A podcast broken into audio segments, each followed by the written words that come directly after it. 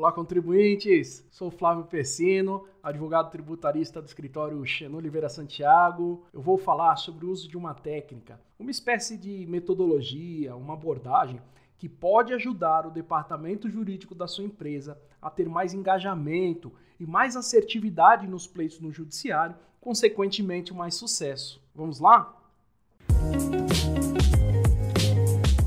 Flávio, que método é esse que vai ajudar o jurídico interno ou o escritório de advocacia que eu contrato? Que inovação é essa? É o legal design. Especificamente, vamos estudar o visual law. É uma abordagem que traz elementos visuais do design para o direito. E uma das referências acadêmicas do legal design, o uso do design no direito, é a professora Margaret Reagan, da Universidade de Stanford, que conceitua o legal design como um método prático criativo de solução de problemas de forma inovadora e empática centrada no usuário. A ideia aqui, contribuintes, é desenvolver negócios jurídicos de forma simples, funcional, atrativo e com boa usabilidade. E o Visual Law é uma pontinha do legal design. E como o próprio nome sugere, é uma forma de usar elementos visuais para melhorar a experiência do usuário. E quem é o usuário do jurídico interno da sua empresa ou de qualquer advogado? O nosso usuário é o juiz, é o judiciário. O uso do elemento visual não é só para deixar esteticamente mais bonita a petição, mas é para deixá-la mais funcional,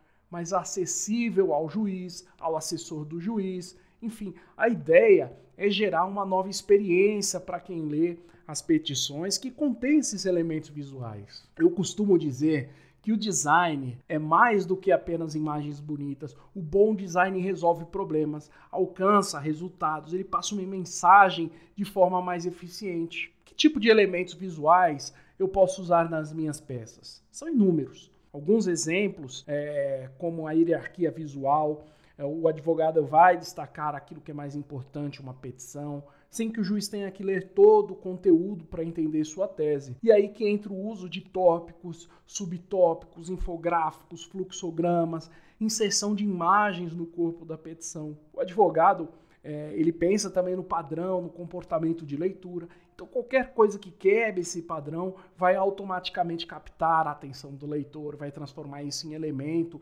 proeminente da peça. Então, ao invés de deixar tudo grande, chamativo, com negrito, você pode chamar a atenção para um elemento de design discreto, colocando um espaço em branco em torno dele. Enfim, todos esses elementos visuais, principalmente o uso de imagens, vai proporcionar um engajamento maior. Mas como que isso acontece? Bom, 93% das comunicações são visuais. Nosso cérebro processa imagens 60 mil vezes mais rápido do que um texto. O nosso cérebro assimila seis vezes mais informações quando temos uma imagem. Por exemplo, quantas vezes você já foi apresentado para uma pessoa, depois de um tempo você a revê, mas não consegue lembrar o nome dela. Você lembra da fisionomia, sabe que já conheceu aquela pessoa. Isso ocorre porque 87% das pessoas são consideradas pensadoras visuais. Segundo o estudo da Universidade de Rhodes, os recursos visuais levam a uma taxa de persuasão 43% maior do que sem elementos visuais. E esses elementos são formas de aplicação do Visual Law.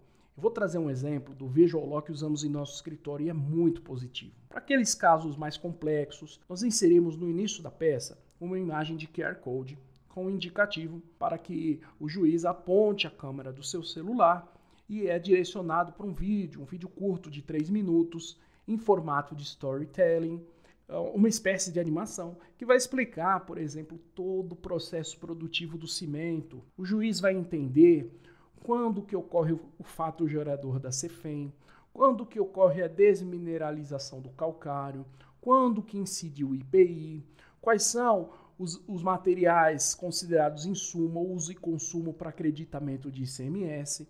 Enfim, para esses casos mais complexos, o uso desse vídeo animado tem sido muito bem recebido. Então, meus colegas contribuintes, se você terceiriza o contencioso judicial com algum escritório de advocacia, leve esse conhecimento, peça para o advogado usar essas técnicas, principalmente nos casos mais estratégicos, Busque soluções criativas para você ter um engajamento e maior assertividade no judiciário.